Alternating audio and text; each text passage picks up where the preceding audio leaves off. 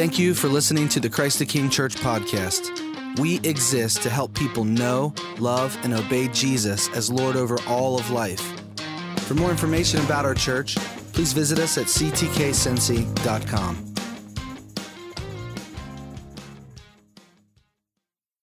Good morning, church. Are we doing all right? Yeah?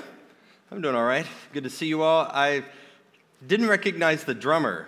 Uh, I don't know who that guy was. He must be on loan from another church. Maybe Missy O'Day sent over a drummer because we needed somebody today, but uh, I thought he did a good job. Uh, so, way to go, uh, Mr. Mystery Drummer today. Very nice having you.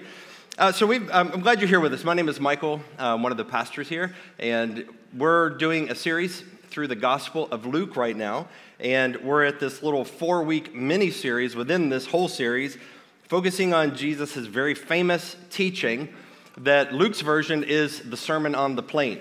Uh, it's also known as the Sermon on the Mount in Matthew's version. So today we've arrived at a particular teaching that is very powerful and very challenging, and that is the teaching to love your enemies. It's a particularly needed message in our divided age, especially, right?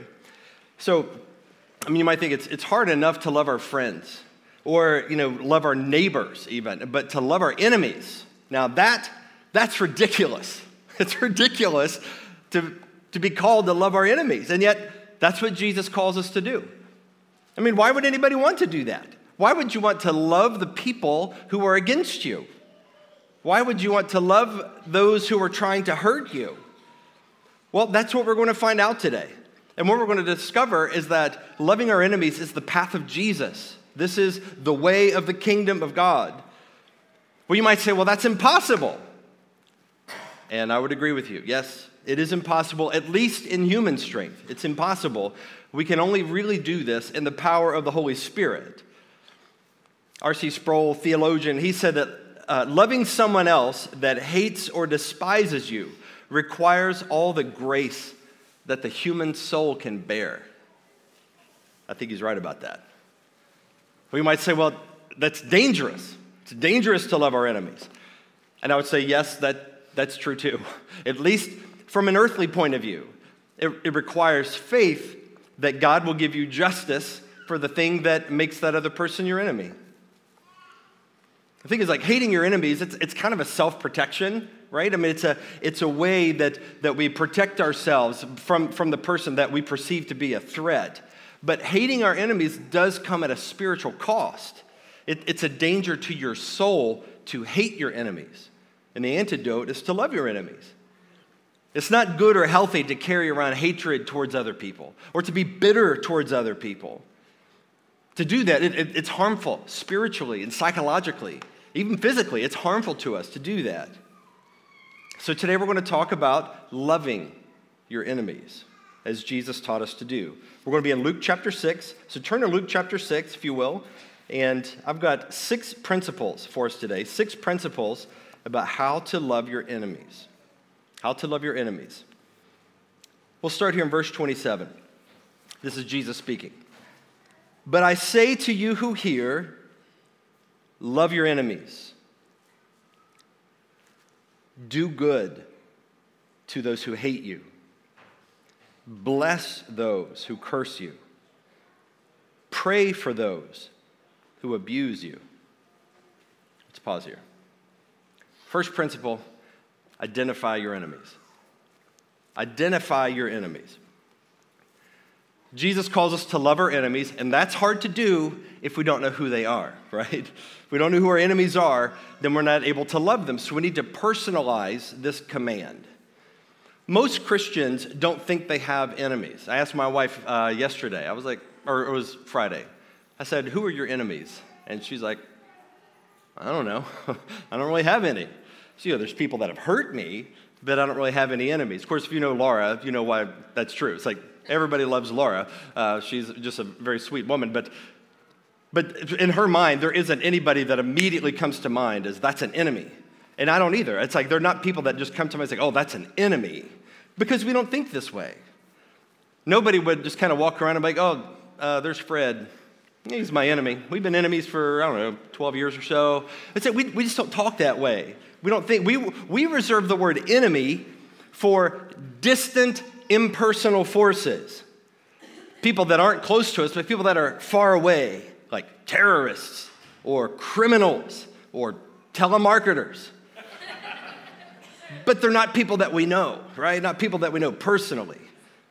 So you might consider somebody on Twitter your enemy, or maybe an ex boyfriend or girlfriend. They're not around anymore, but, but they're all distant. They're, they're all distant, they're, they're removed. Or it could even be a category of people that we would consider an enemy.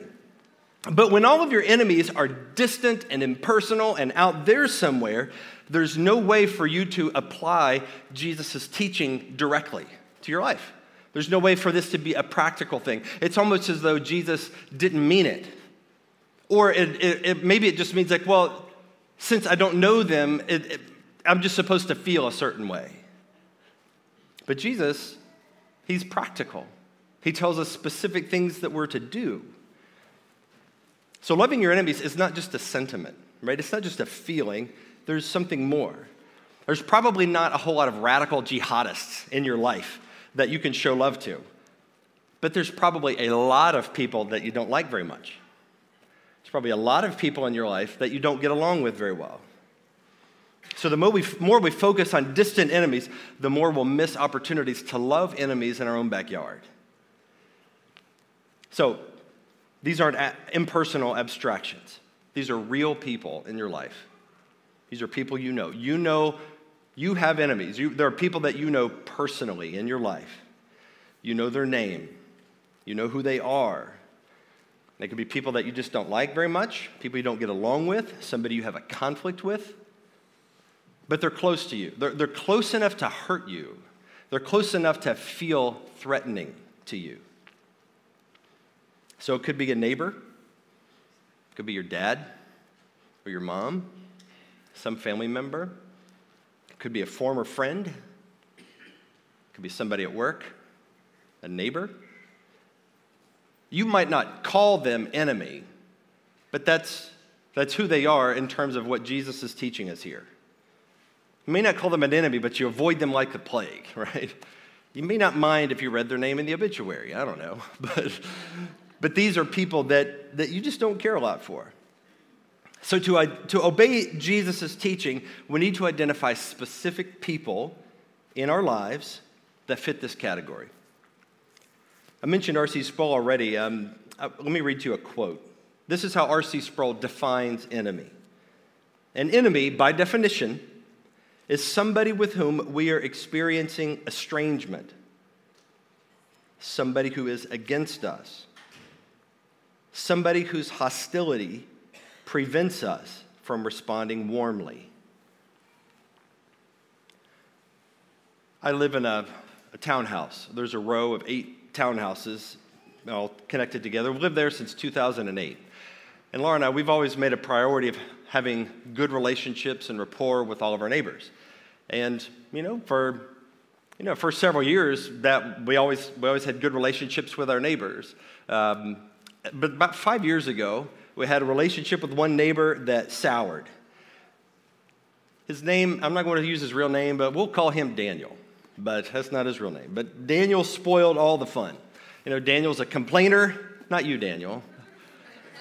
Okay, it, it, it, his name starts with the same first letter. And so Daniel was just the first name. To, I love you, brother. Not as an enemy, but as a friend. That's not you. But my neighbor, uh, he lives in number eight. You know, if you're really nosy, you want to look him up. He lives in number eight, Park Place. I shouldn't say that. Scrub that from the uh, internet. Anyway, um, Daniel has been a major problem in our neighborhood. He, he's always offended. He's the kind of guy that's just, he's just bitter. He's angry. And like, he, whenever we have an HOA meeting, um, it's, it's just tense, you know? It's like he's just, uh, he's an angry man and he's always got some grievance. Something has gone wrong. He didn't like the paint color for the dormers, he didn't like the landscaping company that we went with. And of course, I'm the president of the HOA. And so I've, I, have to, I have to absorb a lot of this, I have to deal with it. You know, so he, he, he thinks everybody's out to get him and he's just making trouble. And of course, you know, we walk by his window, he's got his, his windows open, and we can smell he's smoking weed. And I'm like, dude, like, pull your life together, you know? Um, well, the icing on the cake is uh, a couple years ago, he announced at an HOA meeting that he's suing our HOA. um, for a ridiculous thing, but I won't, I won't get into that, but trust me, it's ridiculous. but he's suing our HOA, and I'm like, dude, you're a member of the HOA, and you know we don't have any money in our HOA, so if, if you sue the HOA, then you're suing yourself. This doesn't make any sense for you to do this. Um, so, but uh, I have to get a lawyer, I have to call our insurance company to, to, to deal with this. Um, Daniel's an enemy, right? Um, now, I didn't really think of him that way until I started writing this sermon and I started to reflect on my life. Like, who are the enemies in my life? And I'm like, yeah, this, dude, this dude's an enemy. You know, I think I know it in my heart whenever, like, Laura and I are in the house and I look out the window and I see him walking the dog in the front park, and I just think, like, your dog is ugly, you know? I just don't like you very much. But this, this is an enemy. This is a guy that is just really difficult. So we, we need to personalize it and maybe there's somebody in mind that you would, you would think about, that the Lord would bring to mind that you can apply Jesus' teaching to. Second principle focus on actions, not feelings. Focus on actions, not feelings. So we show love by the things that we do, regardless of how we feel. We show love by the things we do, regardless of how we feel. I mean, loving an enemy doesn't come naturally, right? It, the Bible's commands are aimed at the things we're prone to resist. So this is not a natural thing. In fact, this is very unnatural in the flesh. So I want to cite a source here, and I want to quote him a couple times. Um, it's one of the commentaries I read this week. The commentary is New American Commentary. The man's name is Robert Stein. It was really helpful. But I want to read you a quote from this commentary. He said, Love is not a mere feeling, it's an act of the will. It's not a mere feeling, it's an act of the will. Now, this is one point that I really want to press home in this message. I really want to press home the fact that love is not a feeling, it is an act of the will. It's something that we do, and it's a counterintuitive thing. So, Jesus doesn't command us to feel a particular way, Jesus commands us to act a particular way. So, let me read to you more from Stein's commentary. Stein says, How is it possible to love an enemy? How can we do it? In our culture, we think of love in passive terms. Love is something over which we have no control, it just happens to us. Love happens to us spontaneously. Zing goes the strings of our hearts. In New Testament categories, however, love is not something primarily that happens to us. Love, rather, is a duty, it's a requirement. Love has more to do with activity than it has to do with feeling. We may not be able to control how we feel about our enemies, but we certainly can control what we do about those feelings. Jesus not, did not command his followers to feel a certain way, but to act a certain way. Emotions can be elicited, but not commanded. Actions and the will can be commanded. Thus, the command to love one's enemies is not directed to how believers are to feel, but how they are to act. Loving feelings may follow loving actions, like a caboose follows an engine. Jesus' commands, however, are addressed to the engine of the will and not the caboose of the feelings. So that's, that's, a, that's an important point that, that I think has a lot of implications for how we live this out practically. It's like we're not talking about feeling a certain way about your enemies. Now, that, if that changes, praise God. We'd want that to happen. But that's not the command. The command is to act in a certain way. And as we read the things that Jesus said, there, there are tangible actions that we're called to take. So we don't focus on how we feel about them. That may be under control. We focus on what we do for them. Here's a third principle refuse to retaliate. Refuse to retaliate. Let's, let's uh, read again in verse 29. To one who strikes you on the cheek, offer the other also. And from one who takes away your cloak, do not withhold your tunic either. Give to everyone who begs from you. And from one who takes away your goods, do not demand them back. So you cannot love your enemies while you're trying to get revenge on them right? Jesus is saying, like, some bad thing has happened to you or is happening to you, and the Christian response of his followers is to not retaliate, even though what's being done to you is really wrong. Somebody is really, somebody's taken something from you, somebody's demanding something unfairly from you, and we don't retaliate. We don't seek retaliation. So love refuses to retaliate. The Apostle Paul um, he, he said something similar, Romans 12, 17. He says, Repay no one evil for evil, but give thought to do, there's do again, give thought to do what is honorable in the sight of all. So refusing to retaliate means you're not going to run them down to other people. You're not going to retaliate verbally by exacting a pound of flesh from their reputation. You're not going to talk bad about them behind their back. So retaliation might feel like justice. It feels like you're evening the score and, and, and you know, making things right, but that's vengeance. God says, Vengeance is mine. And so, in a tense relationship, you might have been hurt or offended, but you're not in the right position to seek justice for yourself. It's too personal, it's too close. There's, whenever somebody has a conflict of interest, they need to recuse themselves because justice needs to be impartial. That's a biblical principle.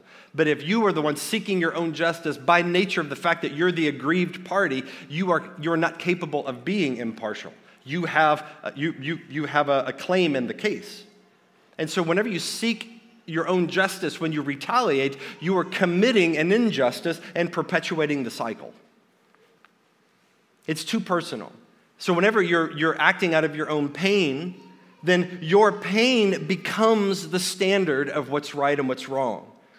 And then feeling better becomes the standard of what is just. So, whenever you seek your own justice through retaliation, you're committing a new injustice.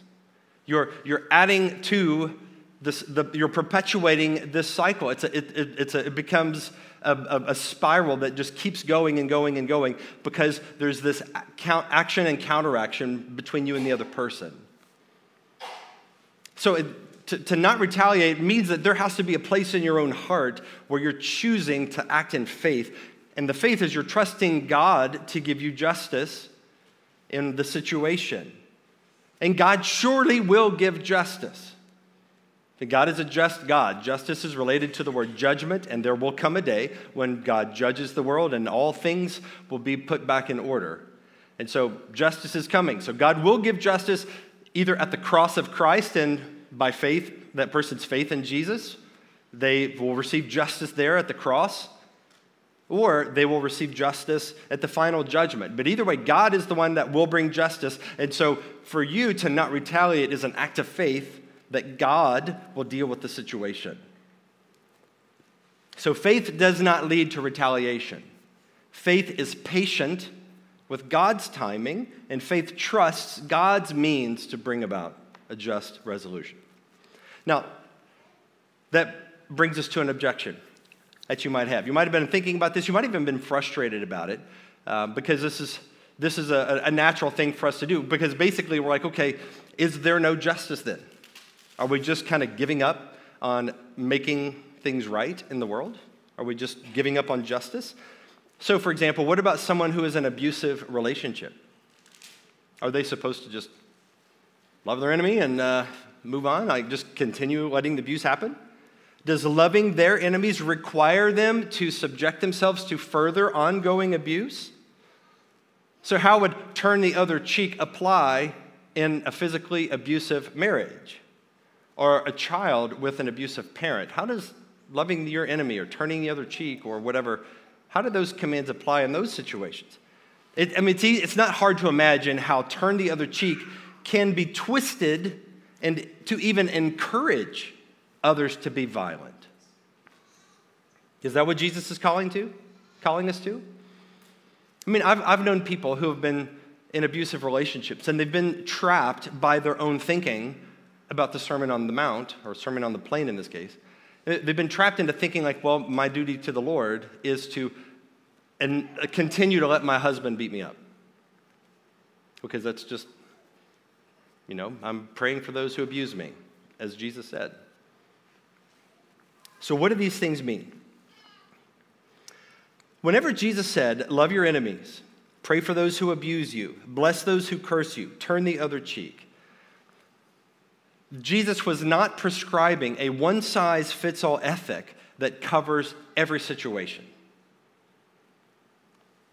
We have other scriptures too that address some of these other situations, right? So it's not as though Jesus' command just eliminates everything else. Jesus speaks this way forcefully to force us to reckon with the, the, the severity of the command, because it is an intense command.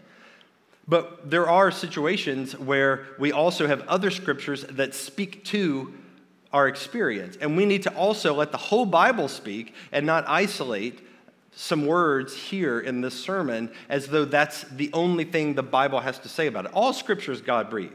All scripture is profitable for us. So we need to let the whole Bible speak and, and not just this. Now, when I say that, I'm not excusing or trying to minimize the weight of Jesus' teaching. But I am saying that Jesus' teaching needs to be applied in, to the particulars of the situation. So let me just state this bluntly. If you are in an abusive relationship, it's not wrong to get out of that situation. It's not wrong to seek help. It's not wrong for you to appeal to others in your life that could be authorities or those could help, like a pastor or, or even law enforcement. Call the police if you're in an abusive relationship. That's not wrong to do that. You're not violating Jesus' command by protecting yourself from physical violence. So, loving your enemy doesn't require you to endure someone else's ongoing cruelty without recourse. That's an extraordinary situation. So, we can submit to Jesus' teaching and let it have its full effect without absolutizing it to the point of absurdity. Protecting yourself from harm isn't retaliation. Subjecting yourself to ongoing abuse isn't loving. It's not loving to you, nor is it loving to the other person who's doing it to enable them to continue their sin. There are plenty of scriptures that address violence and abuse, and the scriptures tell us how to bring about justice in those situations in such a way that isn't vengeance on your part, so, that, so we need to let the scripture speak to that. And I'm not going to get into all the particulars of how that works, but I'm just saying, like, we can just trust for the point, for the purposes of this discussion, we can trust that there are means that God has in place to bring about justice for those in, in those situations. So that we need the, the wisdom of all the scriptures, of the whole Bible. So Jesus, in this sermon, he's talking about ordinary obedience, which is radical, but it's radical yet ordinary obedience in ordinary situations.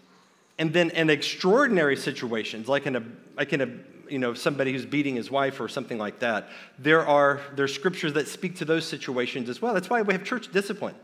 We have church discipline that, that is, is a way of, of preventing, of calling somebody to repent so that they will not continue to abuse people. So, loving your enemies might require you to accept things that are beyond your control that, I mean, that is true, but it does not mean that you have to subject yourself to abuse. So let me read to you another quote from R.C. Sproul. R.C. Sproul said, Jesus prayed for his own enemies. He didn't pray that they would be successful in their evil, right? But he prayed that their hearts would be changed, that they would be spared the final confrontation with the wrath of God. He prayed that their ways would be changed and that they may be redeemed. All right, let's move on to the next one. Do good to them. This is the fourth principle do good to them. This is where we love our enemies with practical action. We help them, we show hospitality to them, we pray for them, we serve them in some way, we go the extra mile. In several of Jesus' examples, the enemy in view has a practical need that the Christian is responding to, right? So the Christian is called to, to meet that need towards the, the person who's an enemy. Now, I want to read to you, um, I want to move over to Romans 12 and just read to you this text. I don't know if it's on the screen. Oh, it is. Okay, good. We got it. Um, this is Romans 12.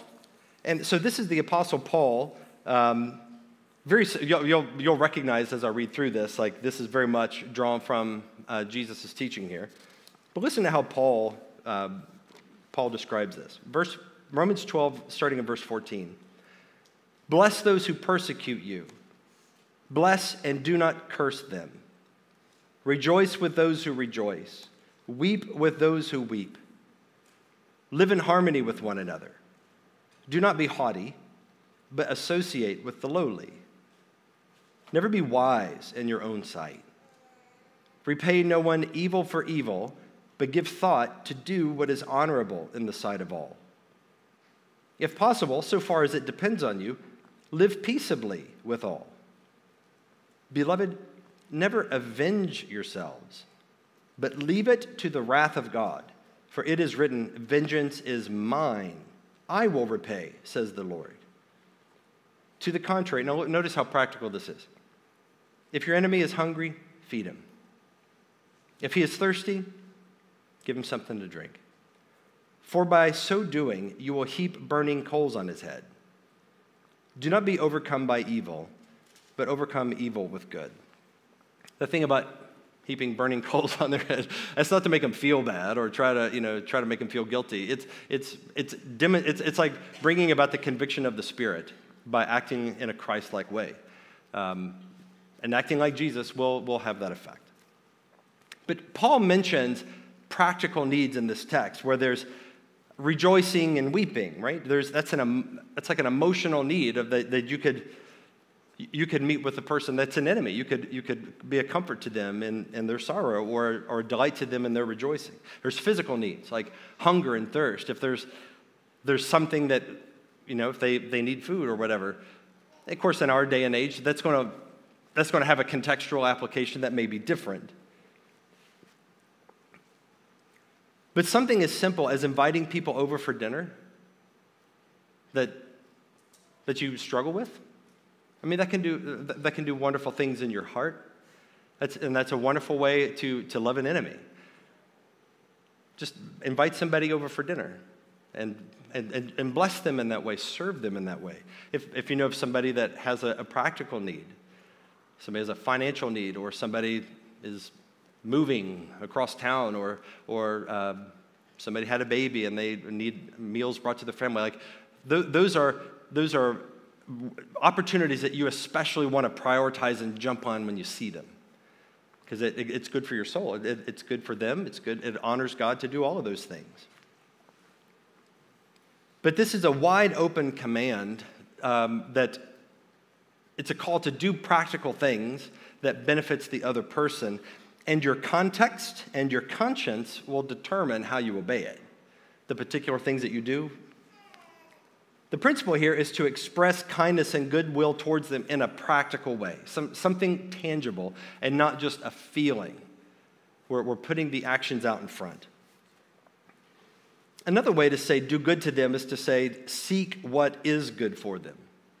And that's, that's actually the biblical definition of love. I've shared this definition a number of times here, but I'll, I'll, I'll share it with you again. A biblical definition of love is the unselfish commitment to the highest good of another.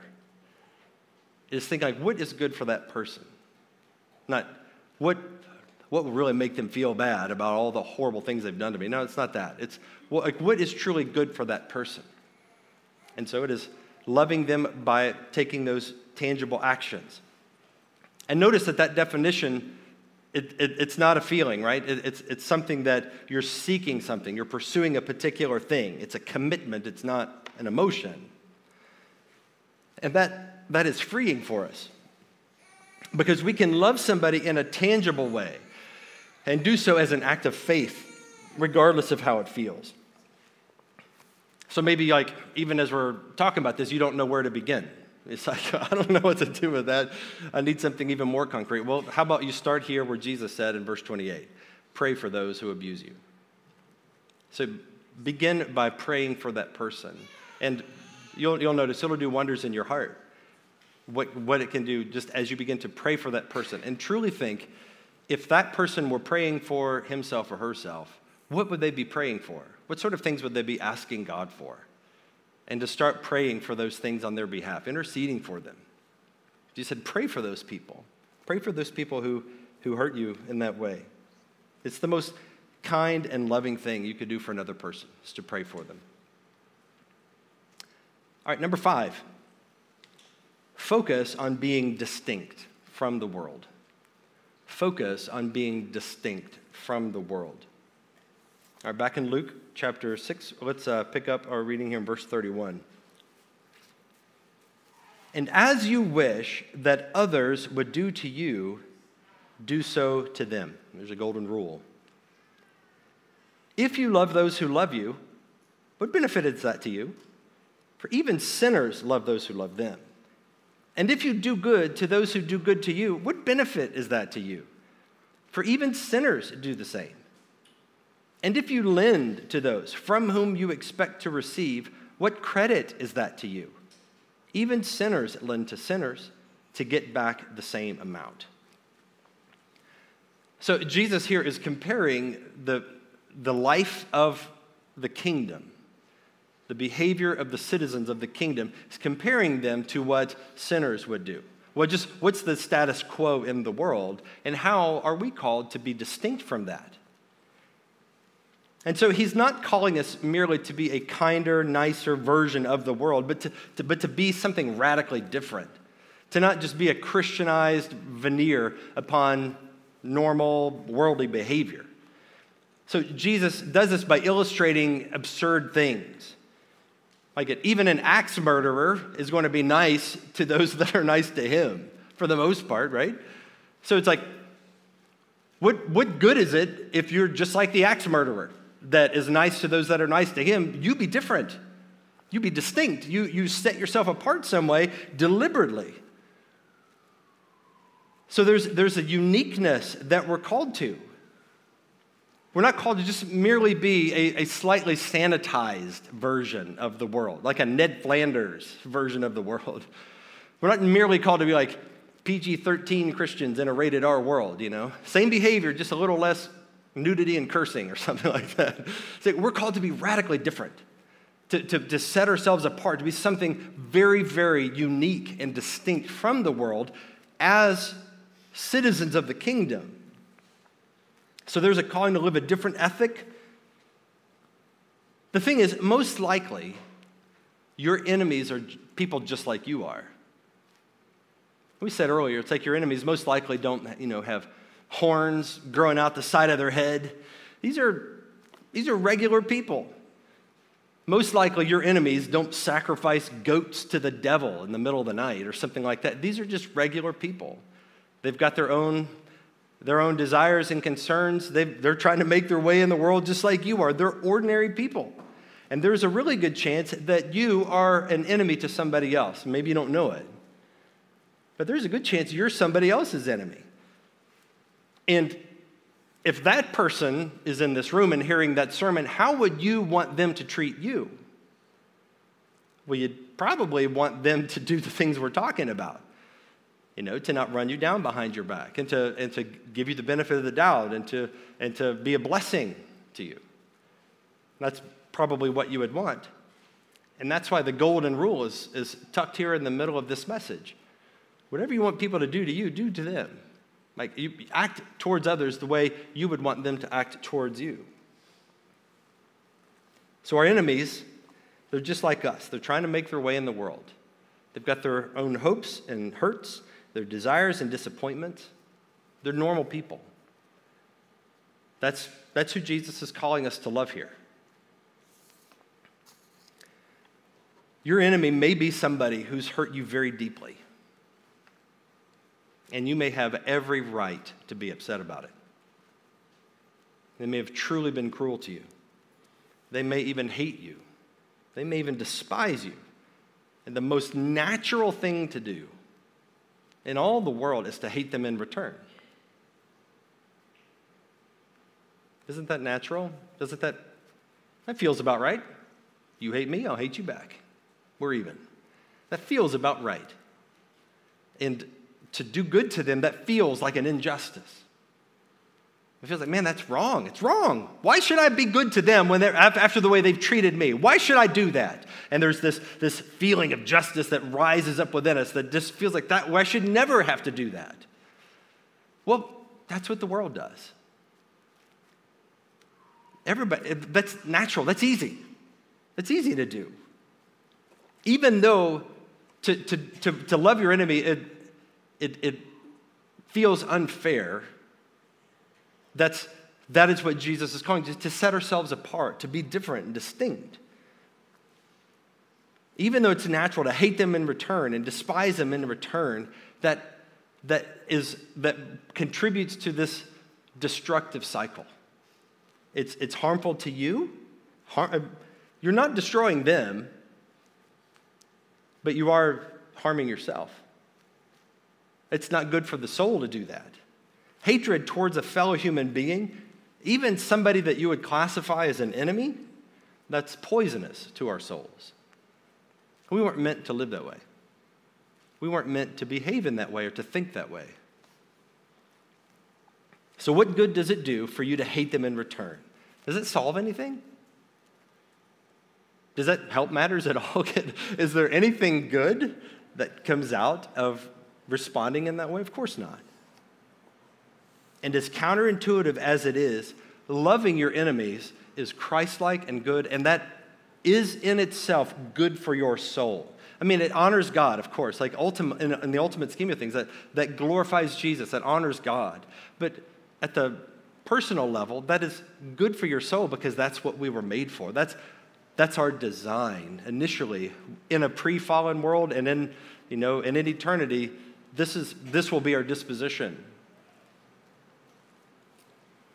Now, we don't do it to change the relationship with the other person. I mean, that's, we think, okay, this is how I make it right with them. This is how I change the relationship and win them over. But that's, that can't be our motivation because that's not a realistic expectation. Jesus doesn't tell us to expect it.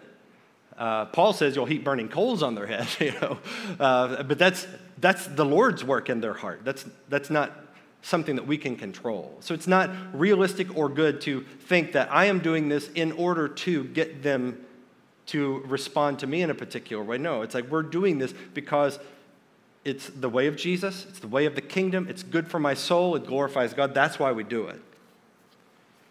We do it because it, it more deeply anchors us in the real world, the world of the kingdom, which is the world as it will be when Christ returns. It's more fully living in tune with the life of Christ.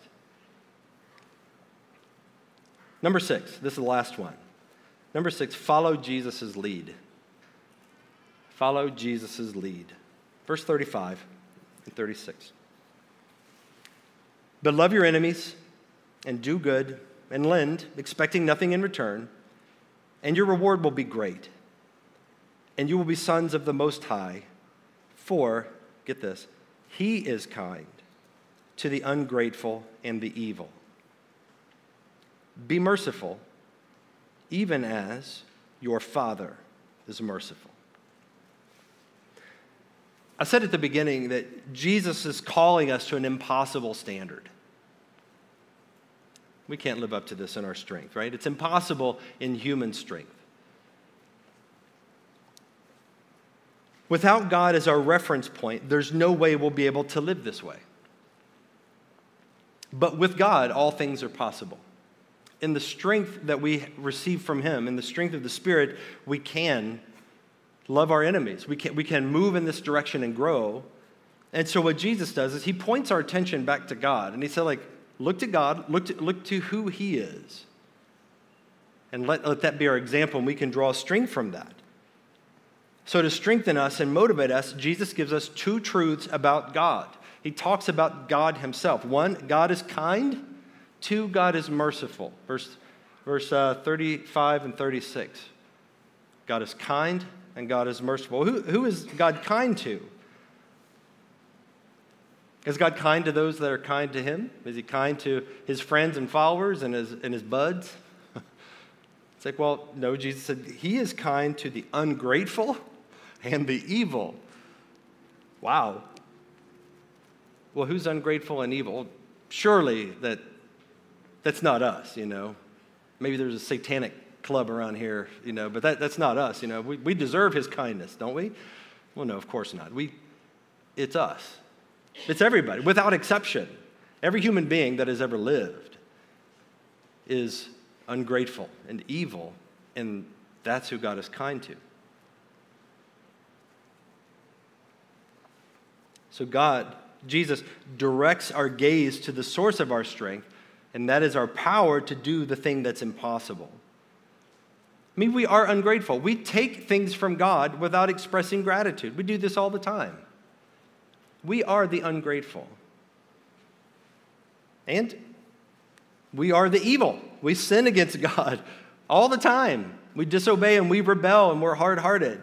We are the evil, and yet He is kind to us, He is merciful to us.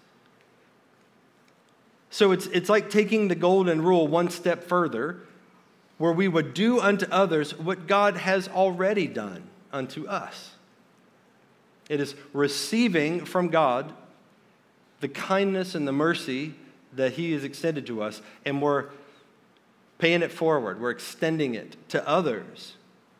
That's what it means to love your enemies, to, to give to them what we've already been given, to receive something from God and then to extend it to somebody else, somebody else who doesn't deserve it, somebody who is ungrateful and evil, even.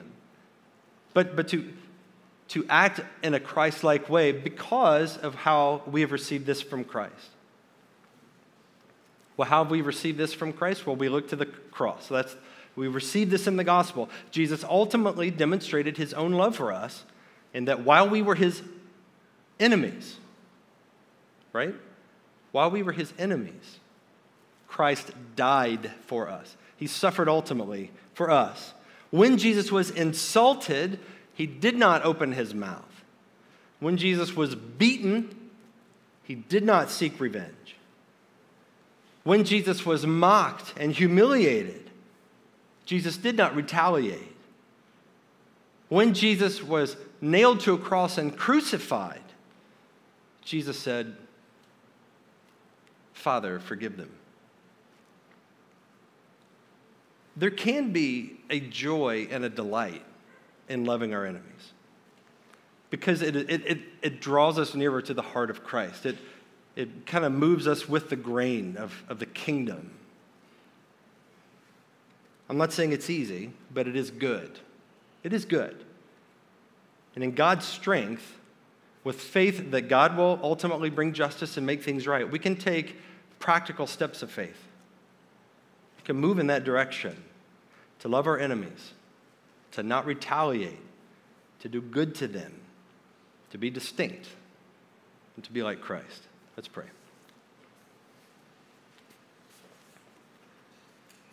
Our Lord, this is an incredibly difficult thing to do.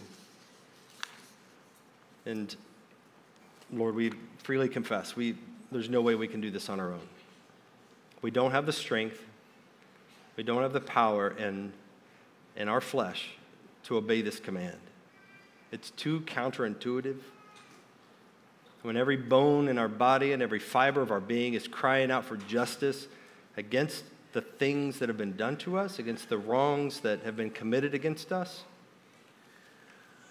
And then to turn to those people, to turn to the ones who have acted like an enemy to us, and to love them and to do good to them and bless them and to pray for them and to seek what's good for them, Lord. That's, we cannot do this. And we thank you, Jesus, that that is precisely the thing that you did on our behalf. You, you treated us this way. You loved us while we were cursing you and abusing you and hating you and nailing you to a cross. And we've all done that, maybe not physically 2,000 years ago, but in our hearts, Lord, we've defied you and rebelled against you. But you are kind to the evil and the ungrateful, and you are merciful. Lord, we pray for your strength to identify our enemies, to love them, to do good, to pray for them, to not retaliate, to be distinct. Looking to Christ, help us, Lord, to follow this teaching for your glory and for our good. We pray all of this in the name of the Father, and the Son, and the Holy Spirit. Amen.